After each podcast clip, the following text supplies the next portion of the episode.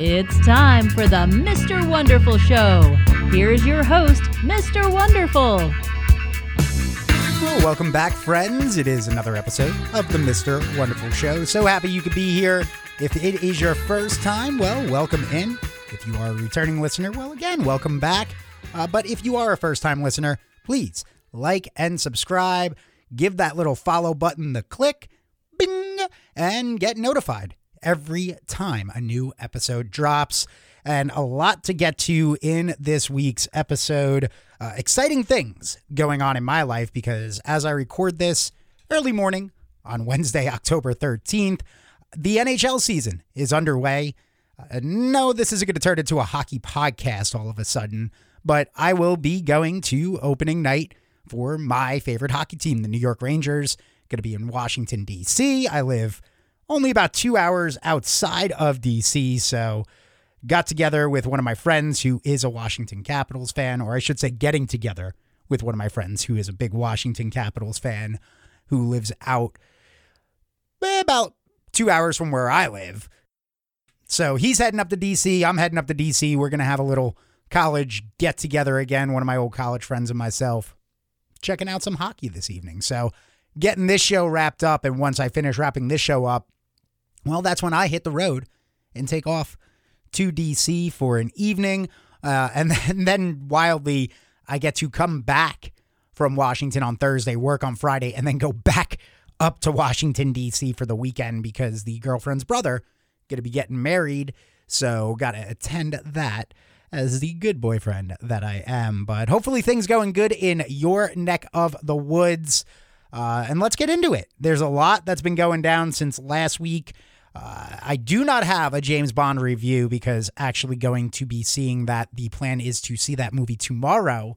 Because, of course, when I'm in my nations, in our nations, well, for all of our American listeners, I see I see the listeners overseas, and I thank you all. Israel had uh, had some listeners over in Israel, which was pretty big. The show blowing up in Israel, and maybe a bad choice of words. Sorry, but uh, I see I see all you foreign listeners as well. So thank you all for listening. But here in America, uh, going to be in the Washington's capital, in the capital, I should say, Washington D.C.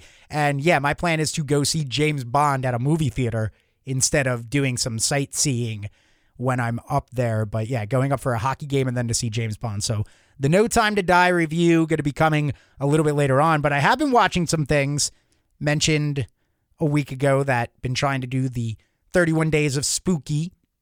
And part of that was I did not watch it on the live premiere Tuesday night, but I watched it this morning before I went into work because, again, if you're new to the show, I work in radio and I do morning radio. So my hours are completely flipped from normal nine to five folks. So the new Chucky series debuted over on the Syfy Network, and I checked it out this morning before I headed on into work. Woke up about an hour earlier than normal so I can give the show a watch. And I got to say, I was interested when they announced that there was a Chucky series coming. I was very much like, hey, what? There's some places we can go. I had watched some of the previous, not some of the previous, I have seen all of the films, including the last two that came out on uh, direct to video release. And you know, there it was left at an interesting point. The Cult of Chucky film was left at a point where I was curious where it could go. So when they announced the television show was on the way and it was the original creator and everybody was on board and it was a continuation of Chucky, I was curious because I went, hey, you know, you can do a lot by giving yourself, you know, I, I want to say it's a 10 episode season, but even if it's eight episodes or whatnot, you, you give yourself some room to work with a TV show, but also I wasn't certain how this jump would work. If it could work, if it, you know, there are restrictions as well to television. Yes, it's the Syfy network. Yes, you can argue things like, well, cable television has come a far way since what I'm thinking here, you know, since since my days as a kid. You can get away with a lot more and, and The Walking Dead really did change a lot of that, I would say, with AMC and things like that. So yeah, there's the chance that this could have gone down the a, a really bloody path, but I, I really thought that this show would be hindered by television censors. And I got to tell you, episode one, through all of those, any fear that I had, that you might have, out the window. Really out the window. It was as violent as it could have been. It was as foul mouthed as it could have been. It really, truly sets a good tone, the debut episode of the new Chucky series on Syfy, and has me super excited for where this is going to go and, and where this franchise is heading as well. Because, listen, I'll, I'll, I'll say this I like Chucky. One of my first big dates was to go see Seed of Chucky. In fact, the night I went to go see Seed of Chucky was the night that I had my first ever kiss and my first ever makeout session. Took my girlfriend at the time, did a double date with another friend back on Long Island growing up, and we went to go see Seed of Chucky. And I guess Jennifer Tilly and Redman and Chucky and all of that good stuff is what got the girls excited because after the movie, we had the makeout session in my friend in my friend's van. You know, me and my girl and him and his girl just did the dual makeout stuff that you do when you're you know young and dumb and still in high school. But I have a connection to this franchise, but it's not my favorite IP. It's not my favorite of the serial killers. I enjoy, you know, the first Child's Play film a lot. I really like Child's Play 2. I'm not a big fan of Child's Play 3. And then I get a kick out of the Bride of Chucky. Seed of Chucky is just dumb. But I really did like the last two, the the the Cult of Chucky, the last one, and then I'm forgetting the name of the one prior to that that had Brad Dourif's daughter pop up as the uh, main, I guess, want to call her the final girl in that film. I'm trying to remember the name of that one now. Uh, I know Rob's probably screaming. Review it, Rob is probably screaming at his radio right now uh, the name of it, and and I could just Google machine it, but I won't. Uh, but yeah, I, I I get down with the Chucky films, but not. I'm a nightmare guy. That's mine. I'm Freddy Krueger all the way. I defend the bad Freddy Krueger films. I, I don't need to defend the good Freddy Krueger films, which really there are only like three of them. If you exclude Freddy versus Jason, if you include that, then there's really like four good Freddy movies. But Chucky, I get down with. Uh, but I got to say, the show really has me invested right now in this franchise again, in this character, in uh, Ray Charles, in in where this is going, and I'm totally on board. If you missed the debut episode again, please go give this a watch. I guarantee you, if you are a fan of anything horror related, uh, if you are kind of like me and you like the Child's Play stuff and the Chucky stuff, but it's not your favorite, you're not clamoring for more Chucky, I guarantee that if you watch this debut episode, this first episode, you're going to be clamoring for the rest of this uh, the rest of this season because some great things have been laid out. I got a real kick out of the talent show sequence. I the big death that comes in the episode, you could see it coming. You had a feeling it was coming, but man, it didn't it didn't hold back, which again, part of what I was afraid of was how far could this show go?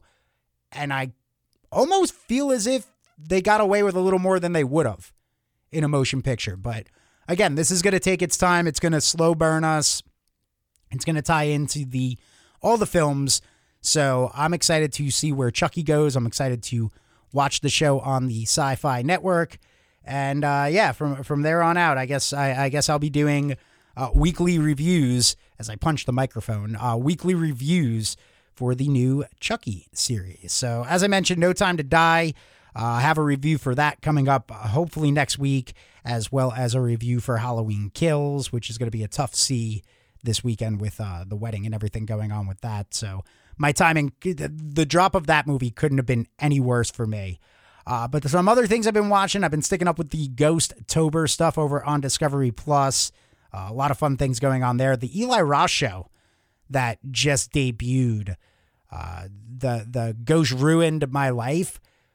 Really scary and and wasn't what I was expecting. Actually, I was expecting a full blown reenactment show. It ends up actually being more of a reenactment, but interviews with the people end at locations where those things happen. So the first episode, really scary. The second one was really scary, but digging that show. Uh, of course, I'm digging everything that Zak Bagans has been a part of.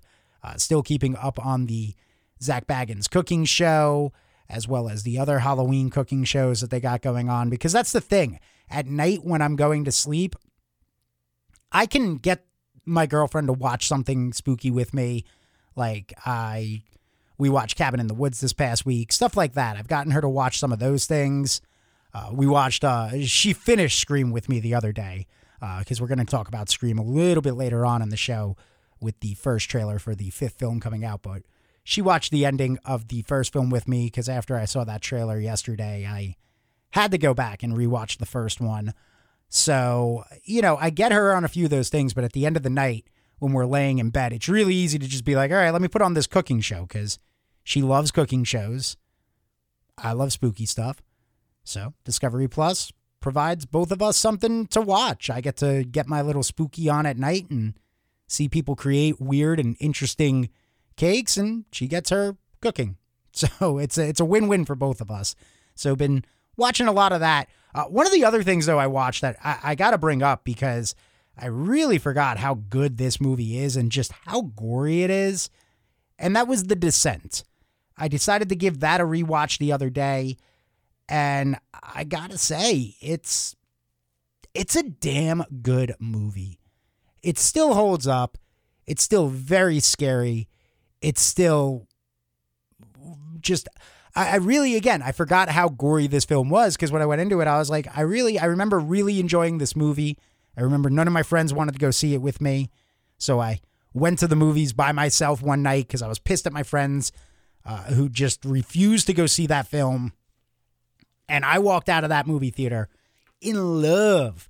That was one of my favorite films when it came out. And I hadn't rewatched it, I, I want to say, in a good eight or nine years, almost a decade. Definitely was almost a decade since the last time I watched that film. And in fact, I think part of the reason behind that is I owned it and now I can't find it. So I, I watched it on Amazon Prime Video, which thankful that it was on there because yeah, it's it still holds up all these years later. It's still filled with the claustrophobia, uh, those fears of darkness, but again, the amount of violence that was in that movie, I forgot just how violent and gory it is. But kudos.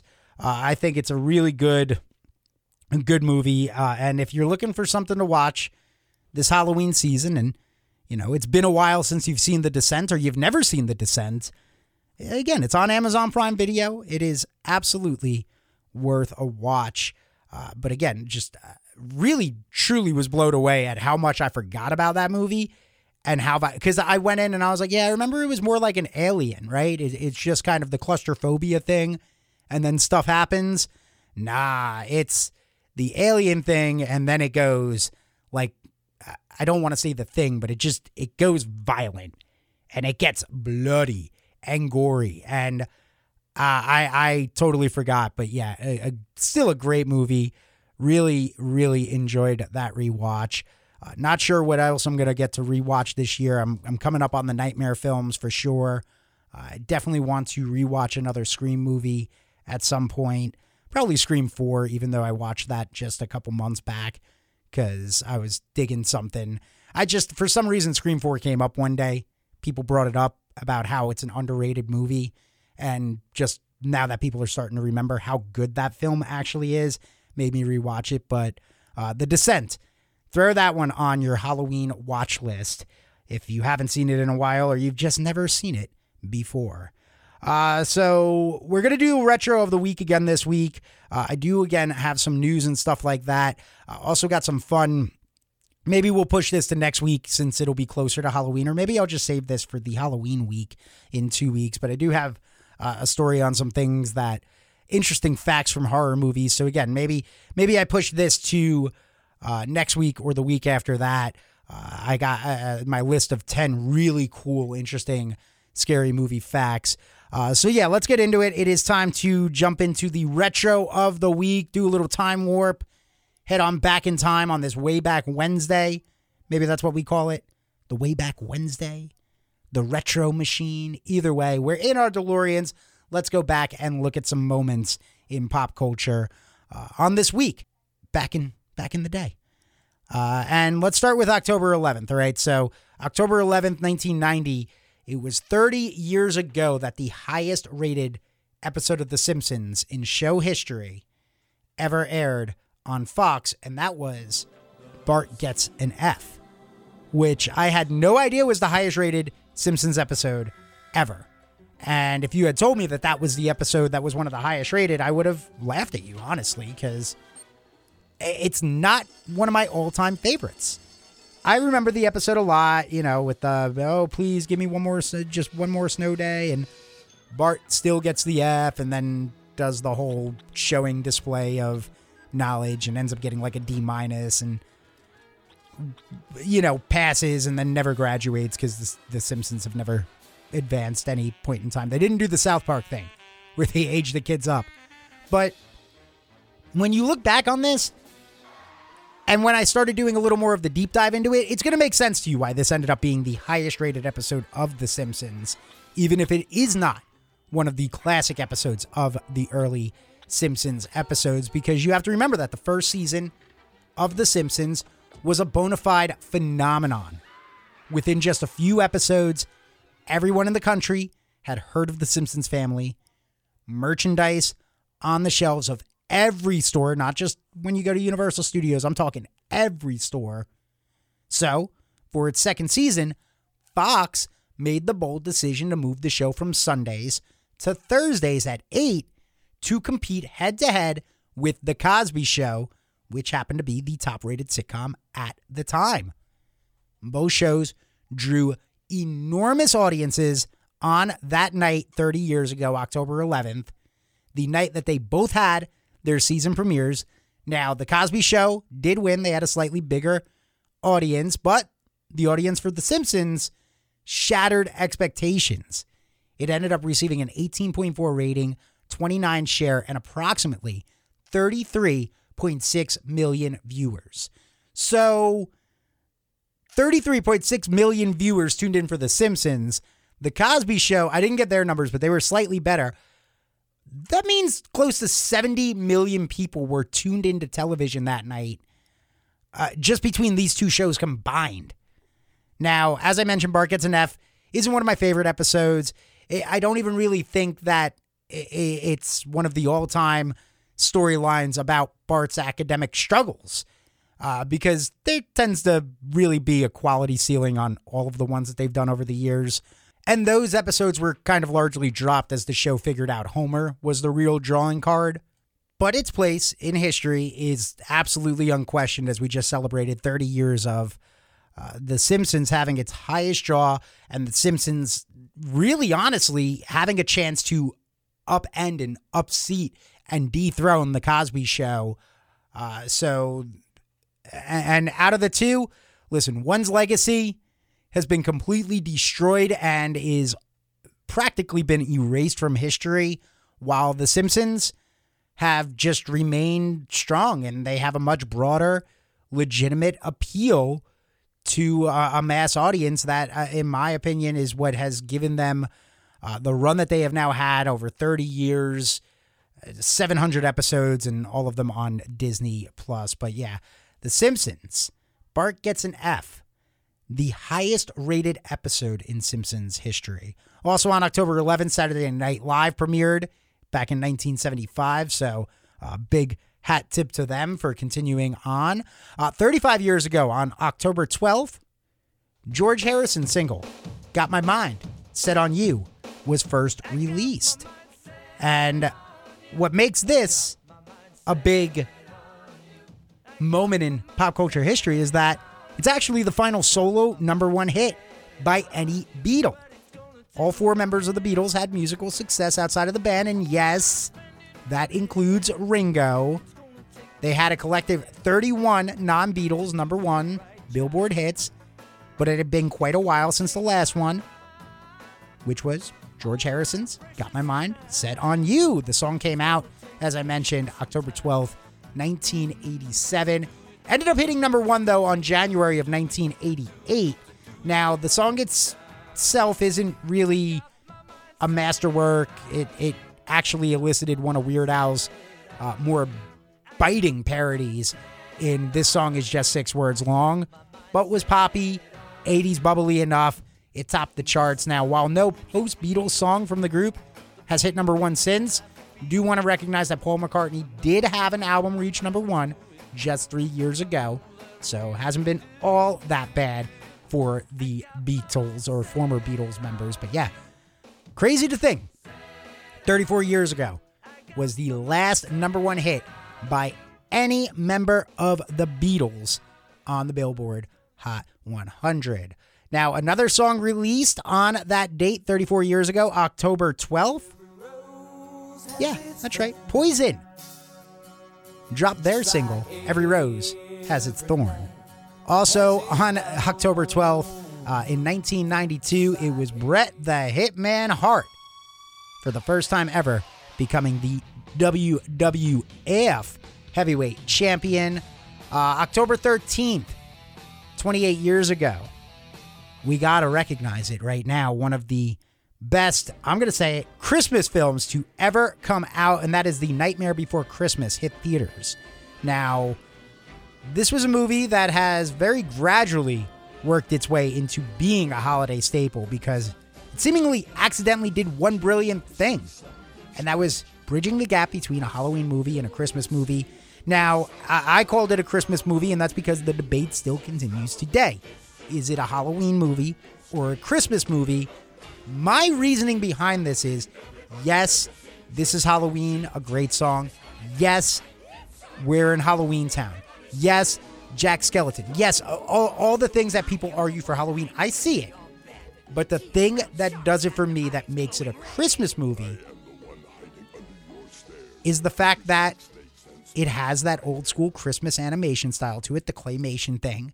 So it plays like the old Rudolphs, the old Frosties, and stuff like that.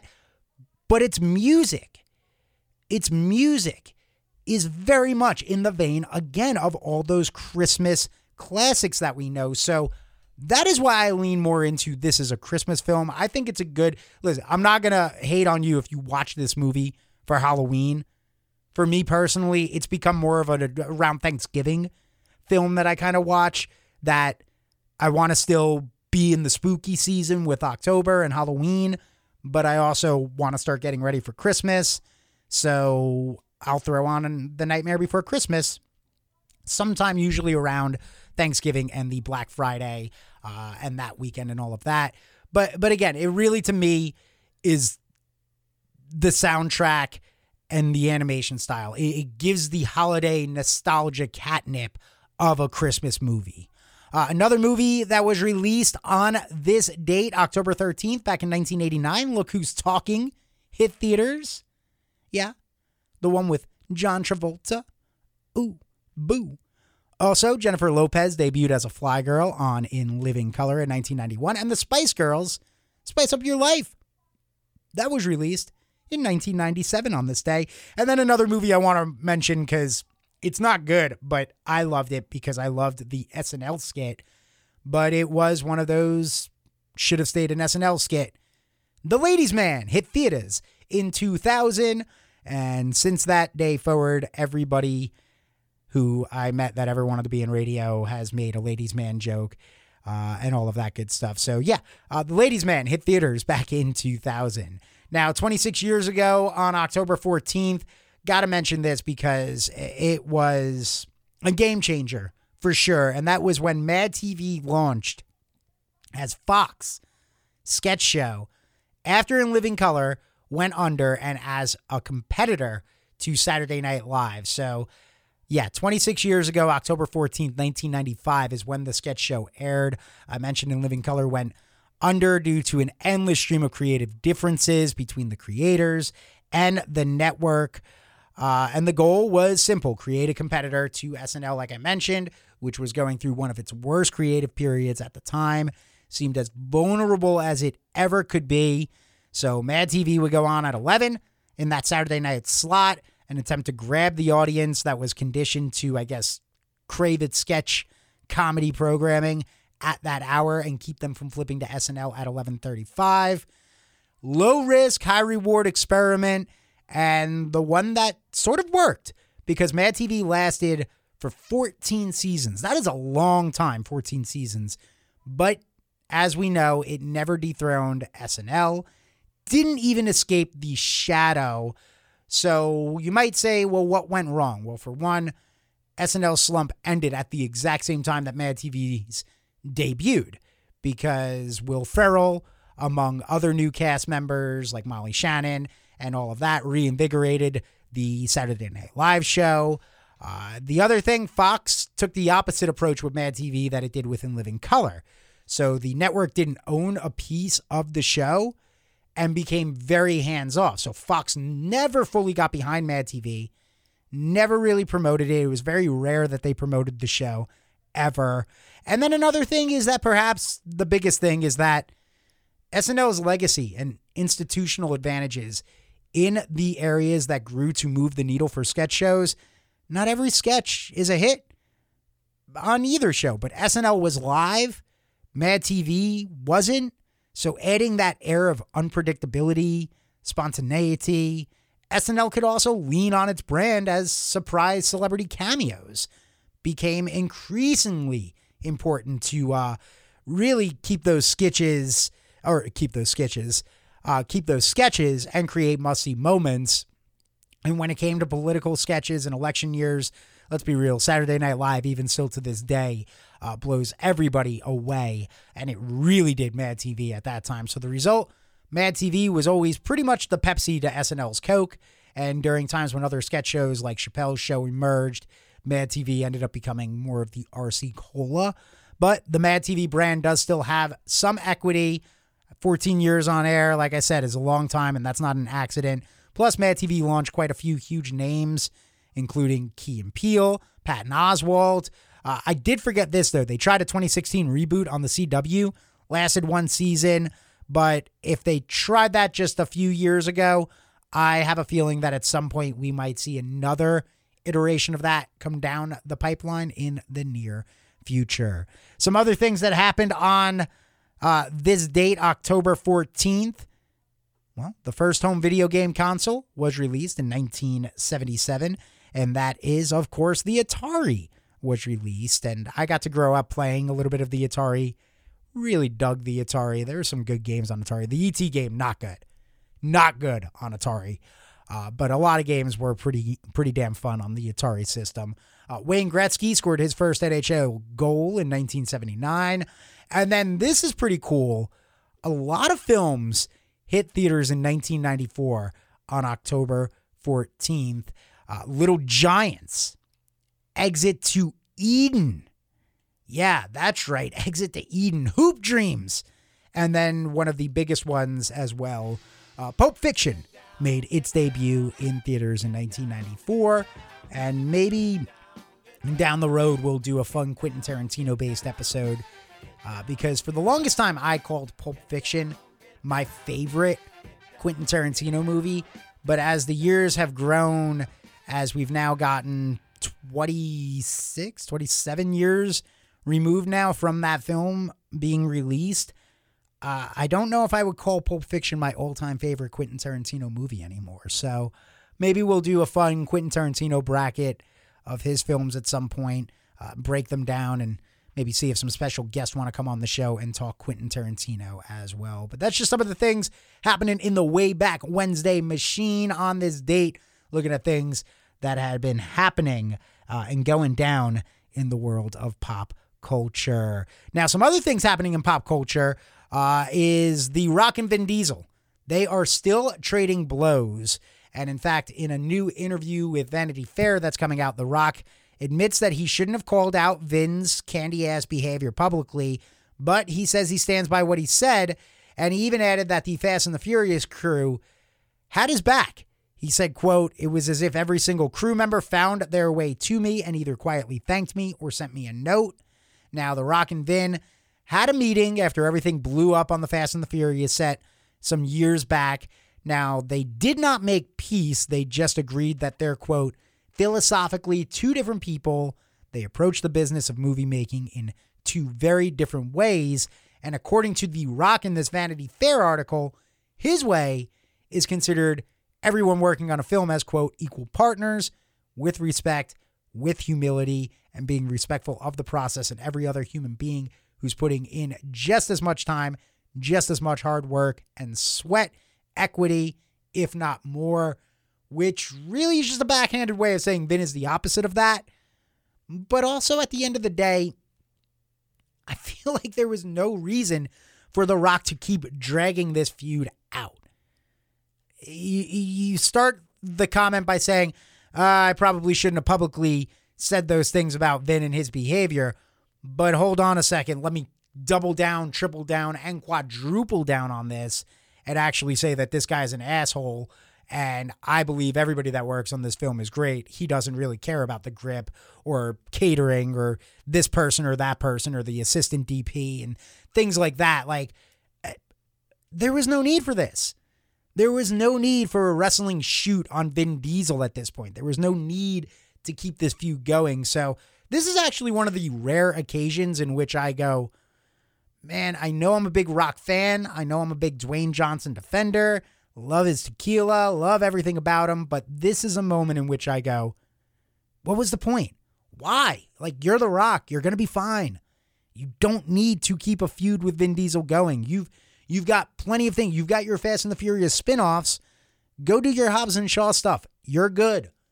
Go make another Jungle Cruise movie like you are. You're good. You're fine, Rock. No need.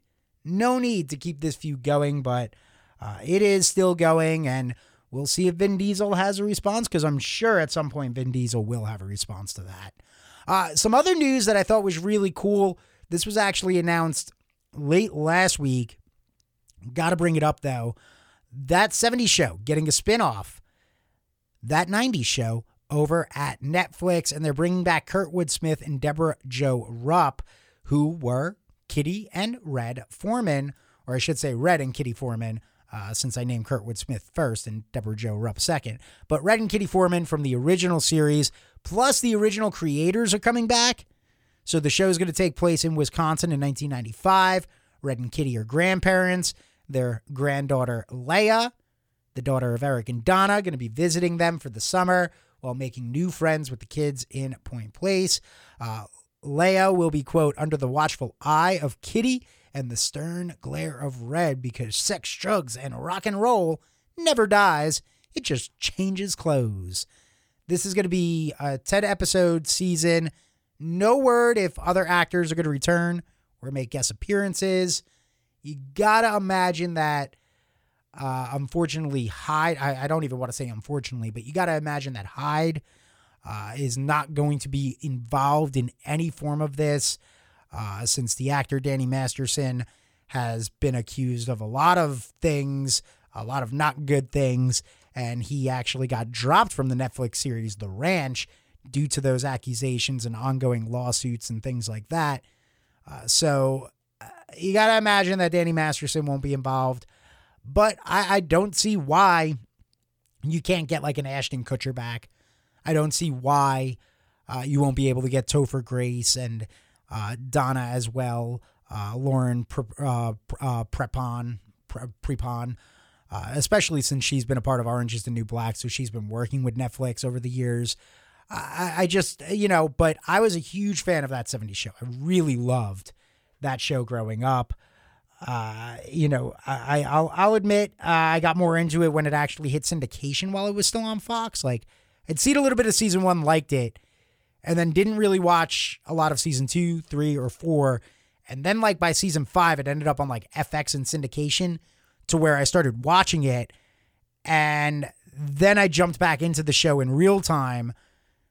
And over the years, I've, I've seen every episode of that show multiple times over.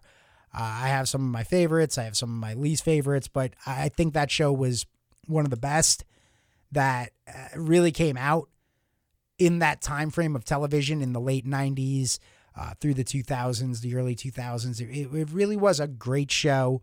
Now, you might remember that they did try, Fox did at least, in 2002, there was that 80s show. So they tried to spin off once before.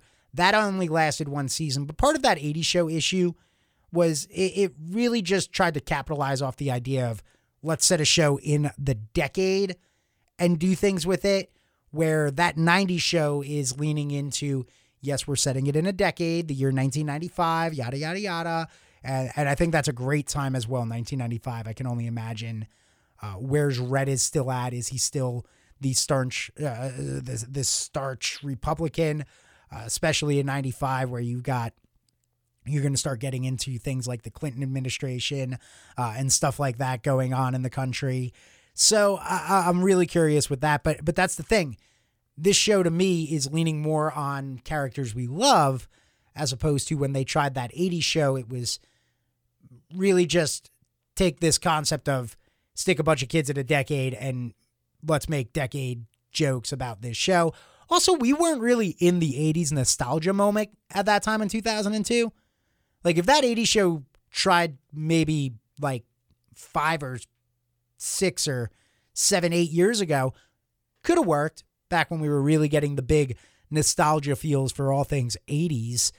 But uh, we are starting to make that shift into the 90s now and the nostalgic things. I think Stranger Things, uh, while that's kind of been the big show everybody thinks of, of looking back to the, the 80s and remembering the 80s and stuff like that, I've noticed, though, that shows like that uh, are starting to make their way towards the 90s, and we're starting to see a lot of 90s nostalgia pop up, which scary to think that we're going to end up in 90s nostalgia. But with that being a thing that's on the horizon, I look forward to seeing what that 90s show has to offer.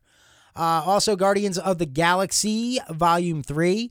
We now know uh, that Adam Warlock will be appearing after being teased in the mid credit scenes of Guardians of the Galaxy Volume 2 as the big threat to the Guardians, a way to destroy the Guardians of the Galaxy. And we now know that Will Poulter is going to be starring as Adam Warlock in Guardians of the Galaxy Volume 3. Uh, I've liked everything I've seen Will Poulter in. Midsommar, me, um, we're the Millers, so hey, he's he's got a good resume. I'm curious to see him as Adam Warlock. Uh, I also think that with James Gunn constantly reminding all of us that he plans on killing one of the Guardians in the upcoming film, that Adam Warlock's going to play a part in that. And that probably is going to put Adam Warlock on a cool path moving forward in the next phases of the Marvel Cinematic Universe. Because, of course, Adam Warlock, powerful superhero, fought the Guardians, has fought beside the Guardians. Uh, so uh, I'm curious to see if this is going to be one of those he comes in, uh, kills one of the Guardians, maybe maybe Star Lord does die in in the upcoming film, and that's how you get another Hollywood Chris out of the MCU. Uh, you know, I don't know who's gonna die, I, I, honestly, but I feel that Adam Warlock will 100% play a role in the upcoming Guardians of the Galaxy Volume Three. Uh, James Gunn promising that somebody's going to die, so we'll see. But uh, we now have our Adam Warlock for the Marvel Cinematic Universe. Now, some other news. Uh, this weekend, there is a movie opening with Ben Affleck and Matt Damon called The Duel. It is a period piece. Uh, it looks really good. I'm very interested in it. It's directed by Ridley Scott, director of Gladiator, who says that at some point he's also going to be making Gladiator 2. He's going off to film a movie now, and then after that, Gladiator 2 should be ready to go. But what we did learn in a recent interview is that Matt Damon and Ben Affleck almost shared their first on screen kiss in that upcoming movie, The Duel. Apparently, the scene is a big party. And as I mentioned, it's a period piece. And the way that that party would have gone back in that time is everybody kisses everybody on the lips. So Matt would have had to kiss Ben Affleck on the lips, but director Ridley Scott has cut the scene. Uh, it was actually written out as well, but Ridley Scott decided that the idea of Matt Damon and Ben Affleck sharing a kiss would be too distracting. And I think he's right. I I would agree that if I was watching that movie and then Matt and Ben kissed, the little boy in me would be like, hee hee hee, Matt and Ben just kissed. That's so cool. And be taken out of this film when this is a movie that looks like it's going to have a lot of things, uh, really tackling a lot of different issues, a lot of different uh, moments in history as well, uh, things that are kind of maddening that we realize that there was a time and period, uh, and again, period piece, but there was a time and period that this type of uh, behavior was accepted because the concept behind that movie is that uh, Matt Damon is getting into a duel because while he was away, his wife was assaulted by Adam Driver. She claimed he, you know, he claims affair. She claims I was assaulted. So it becomes the he said, she said. Uh, and now one of the last duels to occur because Matt Damon is going to defend his wife's honor. So uh, looks like it's going to be a movie that tackles a lot of things. So yeah, I get why they cut the scene because again, it would be distracting. But uh, it, the shared their first on-screen kiss comment is what is kind of eye-opening as well because read between the lines on that. Matt and Ben almost shared their first on-screen kiss. Does that mean Matt and Ben have kissed before? Not on screen? Because when you hear the way that it's worded, it sounds like Matt and Ben are admitting, like, yeah, we've we've we've kissed each other a couple times, but uh, just never done it on screen yet. So something to ponder as you listen to this show. And then the last bit of news I got, kind of an interesting, uh, funny one, but Demi Lovato wants you and me and all of us to stop calling green space creatures aliens because it's offensive and we should just say extraterrestrials instead. To which, thank you, Demi Lovato. I did not realize somebody needed to speak up for all the green aliens out there, all of them that so desperately needed our help, uh, needed needed your help, I should say, to stop us from calling them aliens and disrespecting Martians. And that's the other thing. Should we stop calling Martians Martians? I know that Martians are from Mars, but should we just call them Mars people? Like, is Martians now derogatory? So, yeah.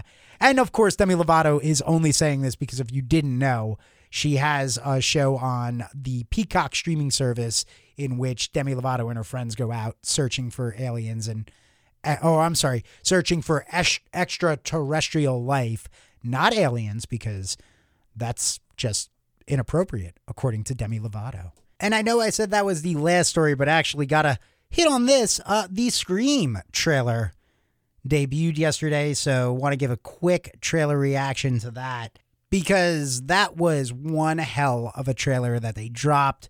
So many questions I now have following the Scream 5 trailer. Uh, I loved the homage in the opening of the trailer to the Drew Barrymore Casey moment of the first film.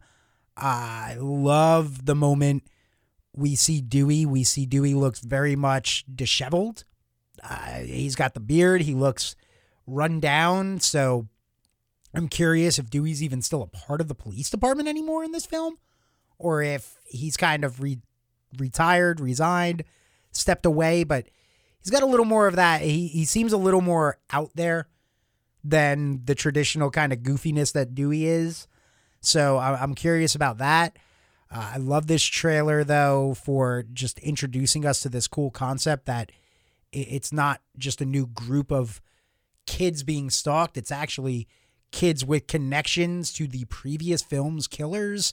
So a, a lot going on. I, I, love the introduction as well to Sidney in this film, uh, or in this trailer, I should say, because I feel like this is one of the first times that she's been presented in more of a badass way. Uh, I, I don't know why, but I always feel like she's always kind of been, as far as final girls go, and as far as heroes in these films, she's kind of lacked a certain, you know, like what a Laurie Strode brings to the table, or, um, you know, uh, any of the uh, just any of the survivors. Uh, more specifically, I'm thinking Friday the Thirteenth Part Two. Uh, you know, like just there's a certain something about her character that seems a little different than like that of like a Nancy in the in the Nightmare on Elm Streets and stuff like that. And our introduction to her in this trailer is like, I'm Sidney Prescott. Of course, I've got a gun. It's like, okay, she's a bit of a badass this time and, and seems a lot more hardcore than traditionally she's been presented in these films. So, uh, curious with that. Uh, there's there's a lot of there's a moment in the trailer where there's a lot of quick shots being thrown at you. One of them is that of Gale Weathers screaming, and I have a weird feeling that that might be a moment in which somebody she knows and somebody she cares about is going to get X'd out, uh, 86th out of the movie, 86th out of the script. And I, I, I really do feel like that might be Dewey because also watching the trailer, I noticed there's Dewey heavy in the beginning. And then as we get closer to the end, very Dewey less. So I, have stated it before, and I'm going to stay state it again. I've stated this on my other podcast, Haunters Podcast. I've just stated this in real life, but for those of you listening, I'm going to say it again. This film, one of the main three needs to die. They do. They really do at this point because you cannot convince me five times over, Dewey's going to be stabbed and brought to near death and then survive or Gale is going to be put in a situation where there's no way any other character is surviving this, but she is because, well, you know, she's the main character. Or for that matter, even Sidney. Can't have the Nev Campbell character again walk away, just beat up, and it's oh, same old, same old. One of these three needs to go in order to make the stakes that much more important and that much higher. I thought maybe they would do this in the beginning of the movie, but I'm starting to get the feeling from the trailer again that I'm my my bet would be Dewey is going to get it at some point towards the middle of the film. Probably at some point where we start really taking off like in the second act or that huge moment to come towards the end of the second act that starts putting all the pieces that start starts laying out the pieces of where we're going to go in the third act of this movie.